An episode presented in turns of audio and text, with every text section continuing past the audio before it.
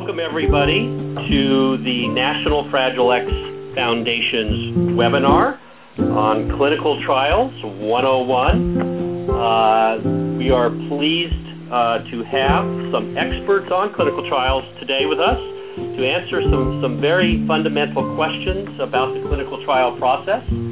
Uh, before we do that, I want to thank Warren Global Conferencing uh, that is hosting this call. Warren Global Conferencing is committed to the support of the National Fragile X Foundation and the Fragile X cause. You can learn more at warrenconferencing.com. Welcome, everybody. I'd, and I'd like, uh, we have three very special guests with us today, uh, and I'm going to e- introduce them uh, each by name and have them briefly tell us a little bit about who they are uh, before we uh, get into our conversation. So, uh, Dr. Paul Wang, you first. Hi, Robbie. thanks very much for this opportunity to talk about clinical trials. I'm a developmental pediatrician uh, I've been working in the pharmaceutical and biotech industry for about 10 years, uh, first at Pfizer and now at Seaside Therapeutics. Uh, I'm currently in charge of clinical development at Seaside. Uh, before I entered the pharmaceutical world, I worked in academics and actually saw many patients uh, with genetic syndromes, uh, with autism, with intellectual disabilities, and other disorders. Thank you. Our next guest, Dr. Eriene Wasef, Hello, my name is yes, my name is Eriene Wasef. I am a pharmacist by training. I've been working in the pharmaceutical industry uh, first at Janssen, which is a part of Johnson and Johnson, and now at Hoffman La Roche uh, for over 10 years. I've done research in a number of different disorders. Um, some of them include autism and uh, Fragile X. Thank you. And last, uh, Dr. Marla uh, Hochfeld. Did I say that correctly, Marla? Yes, you did. Thank you. Again, thank you for the opportunity for allowing us to talk about um, clinical trials. Uh, I am a physician uh, and with a specialty in rheumatology. Have been in the pharmaceutical industry for about 13 years in a variety of different companies, large, medium, and small-sized companies, and most recently um, at Novartis for about three years, where I am responsible for the uh, neurology and psychiatry uh, disease area, and uh, most recently focusing on um, Fragile X syndrome and some other um, uh, neurological and, and psychiatric uh, disorders. Thank you. Um, so before we begin, I want our listeners to understand that this conversation is about clinical trials in general uh, we will not be talking uh, today about uh, preliminary outcomes of any particular trial or drug or company, or even hope for outcomes, though we do hope to do so on future webinars. So I'm going to be asking some questions of, of, of our esteemed guest here, and um, I hope that uh, all of you will join in the answers. I'll direct uh, a question first to one of you by name, but I hope everybody will answer. And um, so uh, the first question is, uh, I'm going to direct to you, Paul. Um, what is a clinical trial? What makes a clinical trial clinical? Yeah, a great starting point, Robbie. Uh, a clinical trial is basically a type of research study. Uh, and the reason it's clinical, or the reason we call it clinical, is that it's a research study involving actual patients, involving real people. And so obviously in that way it's different than research involving mice or research just involving cells or molecules that happen in a laboratory. A clinical trial is, is a study in people specifically to see the effects of uh, medications or other interventions. So actually the term clinical trial could apply to some sort of behavioral or ed- educational intervention, but I think today we're concentrating really on clinical trials of medications, potential new medications or existing medications uh, that are being studied in new new kinds of contexts, new kinds of patients, or for new uses. So I think um, one really key point about clinical trials uh, is that even it involve, even though it involves a patient, a doctor, and a medication, it's very different uh, from routine medical care uh, that a patient with Fragile X or any other patient would be getting from the doctor that they know. So first of all, uh, they might be uh, a patient with Fragile X might be participating uh, in a clinical trial of a new medication with a doctor who they have never met before. Uh, it's definitely possible that some of them will be participating with doctors who they already know, who uh, who have been taking care of them for years. But it's also possible that it could involve a doctor who they don't know. Um, a second really important aspect, I think, is that a, a clinical trial has to follow a a very uh, well described protocol about what can and can't be done in the trial and also when it should be done. So in that way, it's really different from regular clinical care that you get from a doctor, where of course the doctor has the flexibility to do whatever they think is really in the patient's best interest.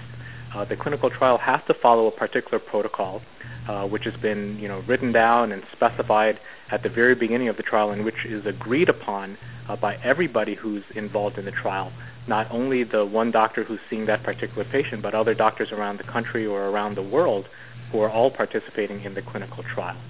Um, and so in order to really determine in a rigorous way what the effects of the medication are, uh, whether it helps, whether it has side effects, uh, it's really important to follow the protocol closely. Um, and if, if it is not in the patient's best interest uh, to continue according to the rig- rigorous protocol, then really uh, they have they should probably uh, be uh, be dropping out of the clinical trial. Um, and and so the the other point I, that I just want to make, and I've sort of hinted at it, is that clinical trials are generally done to help show whether a drug is safe and effective for use in a particular kind of patient for a particular purpose. Um, and, and certainly, I think that that's where the interest of the Fragile X community is now, uh, to, to determine uh, whether various medications uh, are safe in people with Fragile X of a certain age when they're dosed in a certain way, uh, and whether they have benefits uh, on certain kinds of uh, symptoms of Fragile X uh, when the drug is dosed in that particular way. So, any other thoughts, Eriene and Marla, on, on, on that point? Well, why don't I just jump to the next question, Paul? You, yeah. you, you started to answer some of this, but I'm going to ask Eriene to yeah. elaborate on you know, why are clinical trials important? Why don't uh, companies just invent uh, uh, drugs and put them on the market? That's a good question. Um, and I, I do think Paul covered a lot of this um, in the prior question. But basically, before a new medication for any condition, including Fragile X, can be made available, there has to be enough evidence that the medication is uh, safe and effective, and that's important. Those two points have to be met, um, safe and effective. And that's usually shown by well-designed, well-controlled, and carefully monitored studies um, and we do those studies in healthy volunteers first, and then later on in patients, um, such as patients with Fragile X, who consent to participate in clinical trials. It's actually a core pro- a part of our, our, drug development process, um, and also helps in uh, developing diagnostics. Great. What what what do you mean uh, diagnostics? Could you just explain that term? Uh, diagnostics are um, tools that, that we use to help um, determine whether someone has a particular condition, for example, mm-hmm. um, or um, maybe if we know that they have the condition, more specifics about a subtype that they may have. So with Fragile X, you know, does does someone with Fragile X have a full mutation, or do they have um, a partial mutation or a mosaic? Okay. All right, thanks. Well, mm-hmm. Marla, um, Paul and Eriene have already talked about this a little bit, but I wonder if we could dig a little deeper into the issue about why, uh, you know, how and why, uh, how do clinical trials contribute to the safety of new drugs? I mean, it, you know, it's not uncommon to pick up the newspaper and read about some right. some drug that was not proven safe and being taken right. off the market. Exactly right. So, um, yes. Um, the question has been answered to some extent, but I'll elaborate on that. Um, clinical trials, as was already said, are key to really um, determining whether a product is not just effective but is safe, and that's what we care mostly about when we are um, looking at the at, looking at new medications in clinical trials. And as was also said, clinical trials undergo a set of procedures or a very specific protocol that is strictly monitored and carefully evaluated to assess and look for the safety of the drug, specifically looking at whether there are adverse effects or adverse drug reactions or side effects, things like that. And we collect that information in a very uh, systematic and consistent uh, way.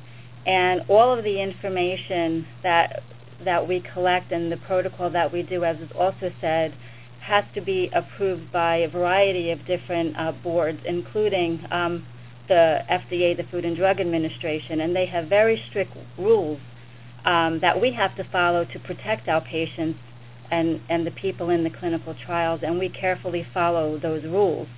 And safety is one of those areas where um, we, we monitor very, very closely.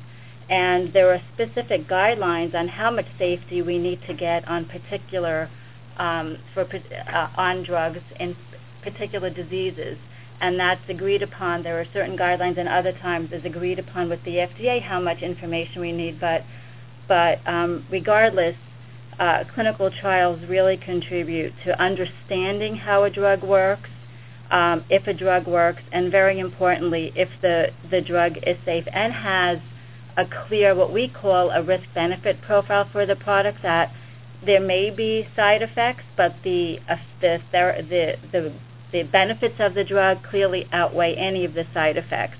And again, the, the clinical trials really allow us to be able to determine this type of information for the best use of the medication for the patients. And for the Fragile X studies that we're all doing, understanding the safety profile and the adverse events that potentially can happen are going to be a very, very key part of all of the programs to make sure that the product is not just um, effective, but that it's also safe. Um, and but prior to um, prior to instituting the clinical trial and, and the uh, person or the patient or the participant agreeing to participate, um, again, not only does the FDA look at your protocol, so does a, a, a review board to look at the safety, and also the patient is given information, which is called an informed consent form, so they're informed of the possibilities that may happen during the study as well. So, can I assume that safety is also looked at before a human being ever takes the drug? Oh, absolutely. Prior, that's a very good point.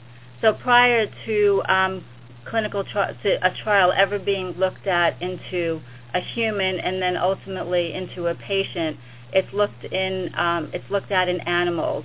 And so, as I think was mentioned, there are different phases of clinical trials, and throughout the earlier phases, we get a we get a very good idea as to the safety profile of the compound prior to it being used in in people. Absolutely. And then once then we measure the safety of the compound in the actual person who has the condition. Okay. Any uh, the other guests? Uh, any other comments on on the safety issue? Robbie, okay, well, uh, go ahead, Paul. Yeah, if I can um, just try to extend a, a, little bit. Marla's already given a really nice answer on on the safety question. Definitely, they, we all, all of the companies, all of the sponsors do do extensive safety testing uh, in in animals before any human is exposed. But of course, um, there's there's no absolute guarantee that what we mm-hmm. see in animals will will hold true also in people, and that is why, again, as Marla already explained, we do do so much safety monitoring uh, in the clinical trials. And uh, again, in this way, it's different than uh, what happens when a patient with Fragile X gets an already approved drug, let's say Ritalin. We know that in general, for exa- just as an example, uh, Ritalin does not have any safety risk for blood counts.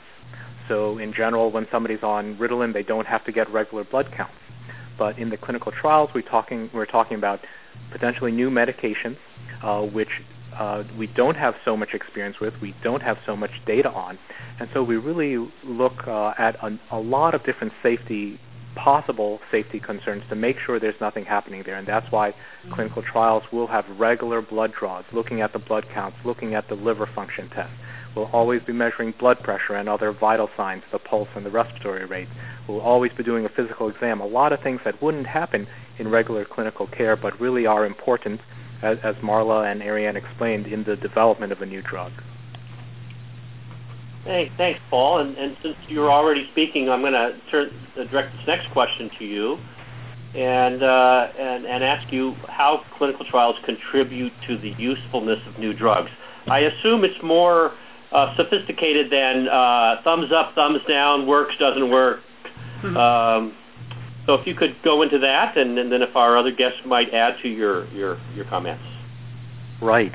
Um, so so the the whole clinical trial process is designed to figure out exactly which patients in what kind of circumstances, what age range, what kind of dosing, uh, you know, with or without other medications on board, uh, what a drug is going to do, uh, and exactly how it's going to be useful. Mm-hmm. So that that's also an explanation for why some clinical trials, including a lot that are going on in Fragile X now, uh, will will uh, perform a lot of different evaluations looking at potential benefits, not just looking at potential safety issues.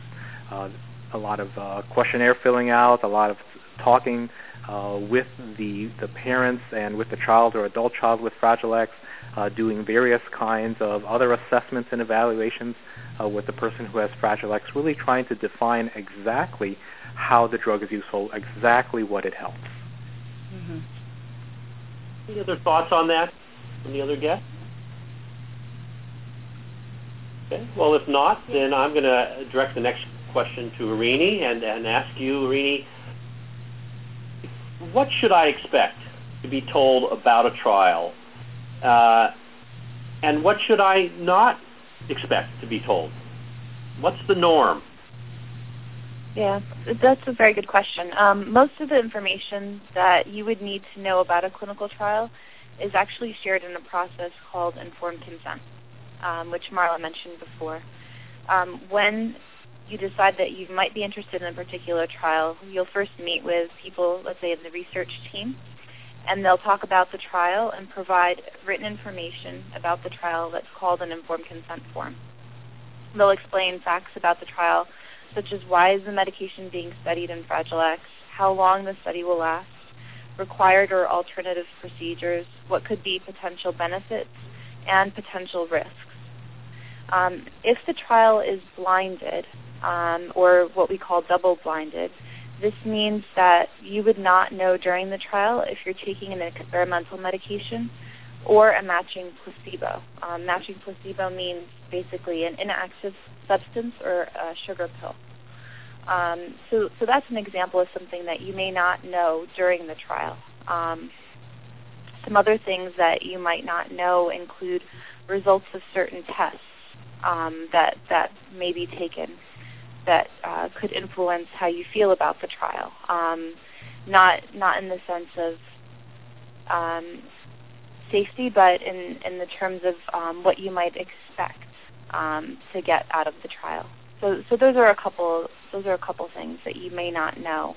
Um, but for the most part, all of the procedures, safety risks, um, how many visits you would need to attend. So those should all be described to you within the informed consent. Okay. Thanks. Mm-hmm. Thanks, Eriene. Marla, can I drop out of a trial at any time? Good question. so, um, yes, you can drop out of a trial at any time. So, in, in any um, study that any um, person may um, enter and be part of, anyone can leave the study at any time, no matter what the reason. Um, what's important to note, and this is really is not only an important question, but it's important though when you, if you do want to drop out of a study, it's really important to tell uh, the person, the site that you're that you're um, going to for for the study, that you inform them that you're dropping out and why you're dropping out, because it's very helpful for the con- for continuing the, with the conduct of the study to be able to have that information for, for the other people in the study and for us to be, get the best information out of the study. So again, yes, you can leave the study at any time, no matter what the reason, but it would be incredibly important and helpful if um, the person does inform and tell the investigator that they are dropping out and as to why. And hopefully the, the researchers wouldn't be angry at me if I dropped out. I don't think so. Good. Especially if you tell them that you're dropping out. Paul, I'm going to direct this. If I can, other comments? Yeah, if I can jump in, I think that last point that you brought up is is a good one. Um, you know, at no point in time should you feel that right. dropping out of a study would change the the way that your personal doctor would treat you, or mm-hmm. um, you know, decrease your your likelihood to get um, another medication that might benefit you. Um, so so if you do decide to drop out, there there shouldn't be any fear of any kind of repercussion from it. Um, Thanks. Uh, that's helpful. I appreciate yeah. elaborating on that. Right, oh, because like you said, I, I you know I I agree. I do think that's imp- a very important point because as you said earlier, or I think Paul said earlier, that some of the um, investigators or the people who are, conducting the study may be the same physicians that the person is seeing. So it is very important to know that that should not at all interfere with continuing to see them as you know patient physician outside of the study. So yeah, I think that's very important. The only thing uh, I, I would add, Eriene and Marla have, have covered this very nicely, is the last thing that Marla said is, is very important.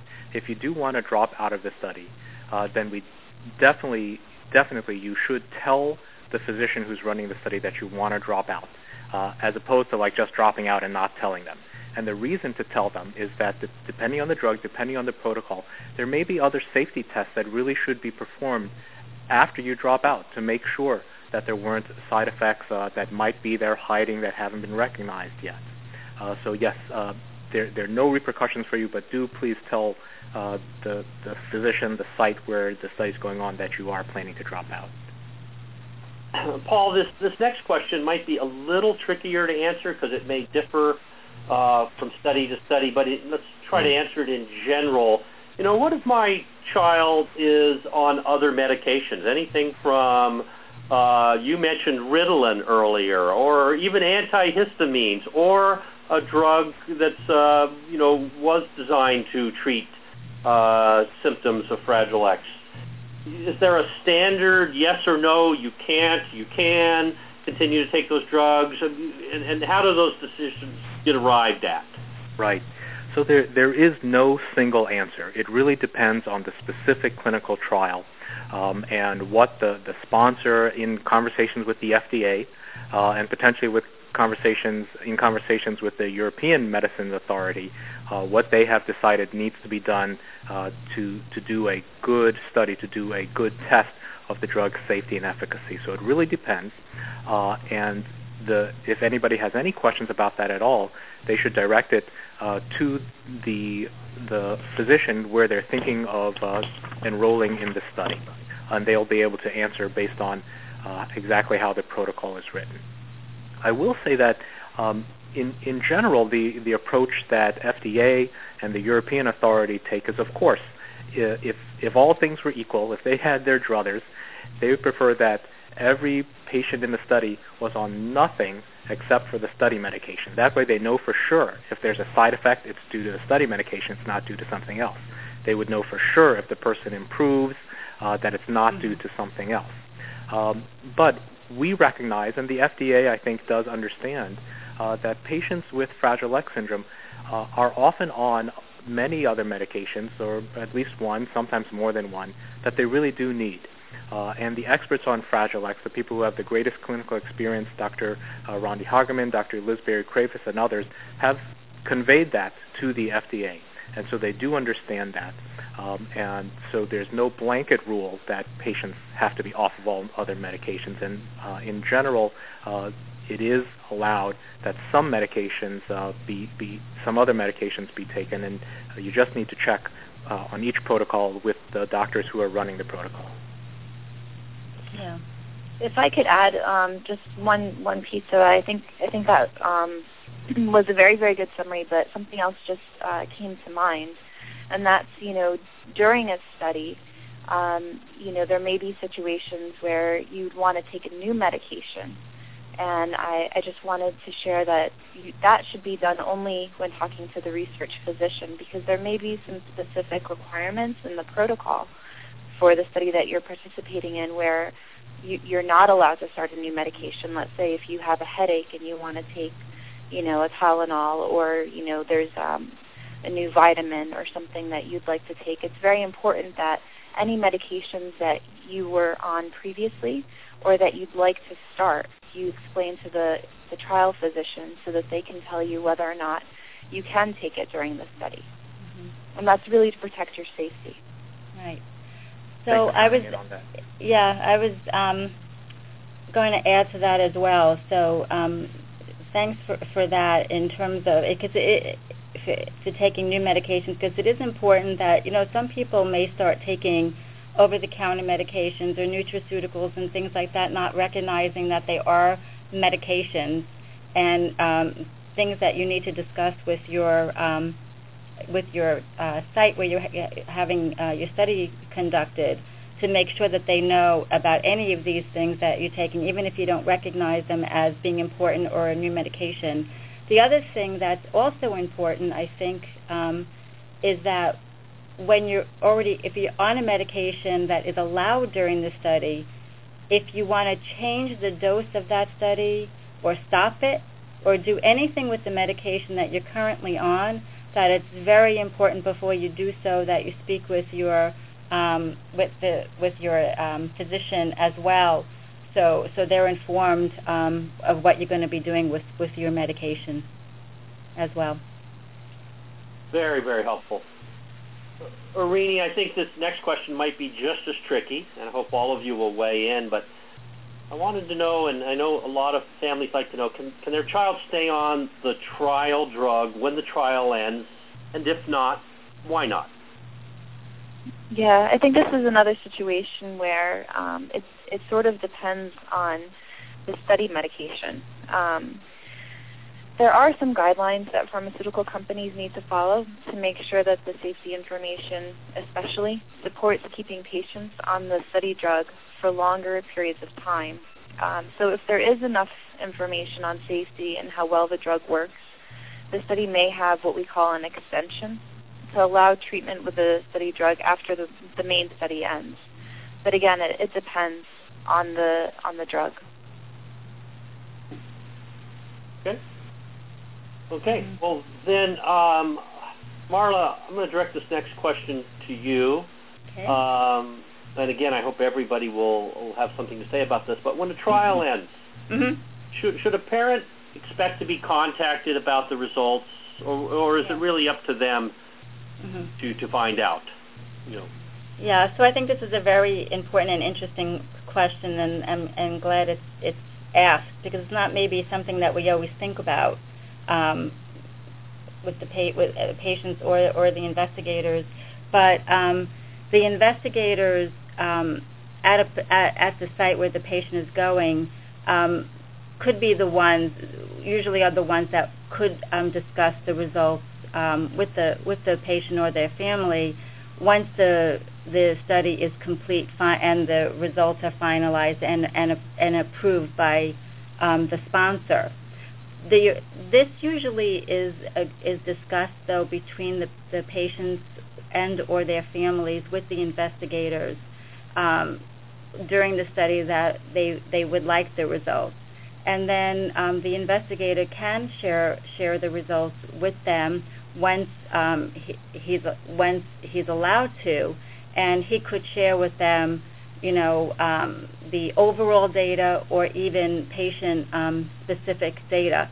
What's important though is that the data is only shared when the study is complete and if the individual is no longer participating in any other part of the program that could bias their participation, let's say. So it is something to discuss um, with with the investigator, especially um, if you would like to, to know the results uh, of the study at the end. Thanks. Thank you. Uh, Robbie, I think uh, Mar- Marla's explanation was, was very nice, and it's making me think of something that I should have said earlier when you asked me about how studies, how trials contribute to understanding the usefulness of the drug, and we've Mhm. touched on this, and it's the use of placebo. Mm. Um, and, and of course, not a, a lot of the clinical trials going on uh, in patient, for f- patients with Fragile X or other clinical trials also use placebo. Not all of them, uh, but many of them do. Um, and uh, depending on how the trial, uh, uh, Eriene mentioned what a placebo was. I think it was Eriene earlier, but will you again just define the term?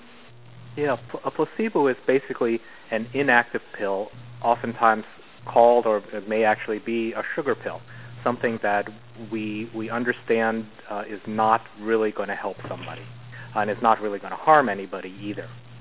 Um, so a lot of trials, uh, but again, not all of them, do use placebos. Uh, and depending on the trial, some people will get placebo, others will get the real a- active drug. Uh, in other trials, uh, people will get one followed by the other. So some people would say get the active drug first and then the placebo. Other people would start on the placebo and then get the active drug, uh, but they would be blinded, or, and that's a term that Eriene used earlier too, in that nobody knows actually. The physician doesn't know, the patient doesn't know, the parent doesn't know, the company doesn't know either when they're getting placebo and if they're getting, if any particular patient is getting placebo until the very end of the trial, as, as Marla described. And the reason placebo is important is that it really helps us uh, understand whether a drug truly is causing some sort of benefit or safety concern. Uh, and, and the reason it's necessary is that we know, of course, that the symptoms, uh, the behavior, say, of somebody with Fragile X or of any patient of any condition can vary from day to day, from week to week, or from month to month. Um, children, of course, with Fragile X or adults with Fragile X, they, they do progress in their development, sometimes more quickly and sometimes more slowly. So if everybody got the active drug and uh, some people got better, we wouldn't know for sure whether that's because of drug or whether it's just because of normal development or the usual week to week, month to month variation. And that's why so many trials do use placebo. So I thought that was very interesting uh, point, and and and Paul, you you you emphasized that not only does the patient not know, or the parents, the physician, the researcher, and the company doesn't know. Now, clearly somebody knows, 'cause- but they're they're not the people who are evaluating the effectiveness. Is that is that a fair statement? That's exactly right. Usually, you know, the, the placebo pills and uh, the active drug pills are made to look identical uh, and locked up, you know, in a very secure a computer or a very secure um, storage cabinet is a code. Um, which, which is used to assign people either to active drug or placebo, and usually it's actually only the pharmacist who knows for sure. But of course, that's somebody um, who was not involved at all in the evaluation uh, of the patients in the trial. Well, this has been really, really informative. I have to say I understand clinical trials at a much deeper level than I did at the beginning of this call. So I want to thank you very much, and I know that the Fragile X community of, of families and professionals will thank you for this. And before we conclude the, the call, I wanted to ask each of you in turn, starting with Eriene, how our listeners can learn more about your company's specific trial or trials.